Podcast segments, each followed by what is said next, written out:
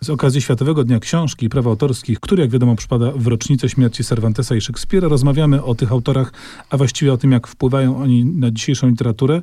Na razie jest e, dwa do jednego dla Cervantesa, więc czas na punkcik szekspirowski.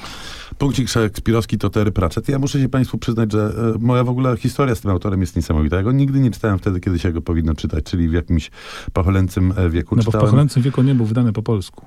Nie był, no właśnie. Więc, e, więc znaczy w twoim pacholęcym wieku chciałem powiedzieć. Tak, więc ja się załapać nie załapałem. Czytałem Pratchetta jako dorosły mężczyzna, zresztą po twojej na, namowie, Tomku, bo odstręczały mnie okładki. Przeczytałem z wielką przyjemnością i od tamtego czasu skutecznie szerzę Ewangelię i zarażam mm, e, Pratchettem, zarażam ludzi w różnym e, wieku i oni wszyscy reagują na e, Pratchetta z Śmiechem entuzjazmem, bo jest to po prostu śmieszna, świetnie zrobiona literatura i pełna najróżniejszych odniesień kulturowych i podtekstów i, i drugich, trzecich, czwartych, piątych i szóstych den. Mm, I tak jest na przykład w wypadku książki pod tytułem Trzy Wiedźmy, gdzie... To klarowna aluzja. Tak. Szekspirowska. E, e, z tym, że tych aluzji szekspirowskich w tym tekście się pojawia cała masa. Macbety, Hamlety, Sny Nocy Lotniej, wszystko tu można znaleźć, a na dokładkę nawet e, e, Charlie Chaplin. O, to postać stricte e, szekspirowska jest bez wątpienia. E, zanim przejdziemy do e, ostatniego, piątego punktu naszej dzisiejszej listy, mam dla ciebie, Szymon, taki mały quiz. Ja czytam fragment, taki malutki cytat i ty mówisz mi, z którego to Szekspira. Tak się złe zaczyna. Sen Nocy oczywiście. Nie, Hamlet. Serce tak białe. Wesele. Lady Macbeth mówi do Macbeta oczywiście w Macbecie. A to może w takim razie twoja twarz jutro? To jest pewnie jakiś fragment Red Lipstick Monstera. Nie, to żaden tutorial makijażowy, tylko Henryk IV.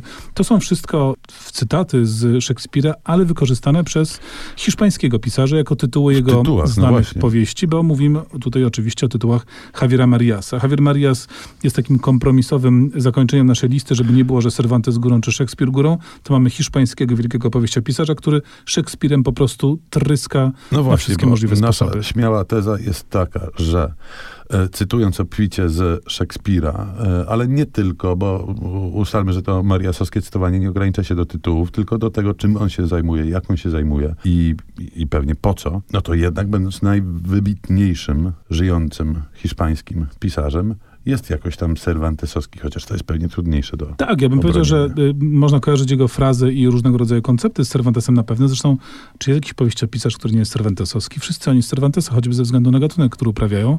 Ale niesamowite jest oczywiście to, jak Marias wykorzystuje Szekspira zarówno właśnie jako cytat, jako motyw, jako e, anegdotę, jako e, jakiś tam pomysł interpretacyjny, ale zarazem moim zdaniem Marias jest po prostu szekspirowski z zasady, bo tak jak Szekspir pisze e, ambitną, wielką literaturę, która pełna jest jednak przygód, sensacji, zdrady, romansów, gniewu, najróżniejszych ludzkich namiętności, pasji, emocji, ale to wszystko jest y, podane w najwyższy literacki sposób. I tak oto Szekspir żyje po hiszpańsku jak y, rzadko, kiedy żył we wcześniejszych A czy on o Cervantesie kiedykolwiek się publicznie wypowiadał? No bo ta jego szekspirowskość jest ewidentna. A jak z Cervantesem?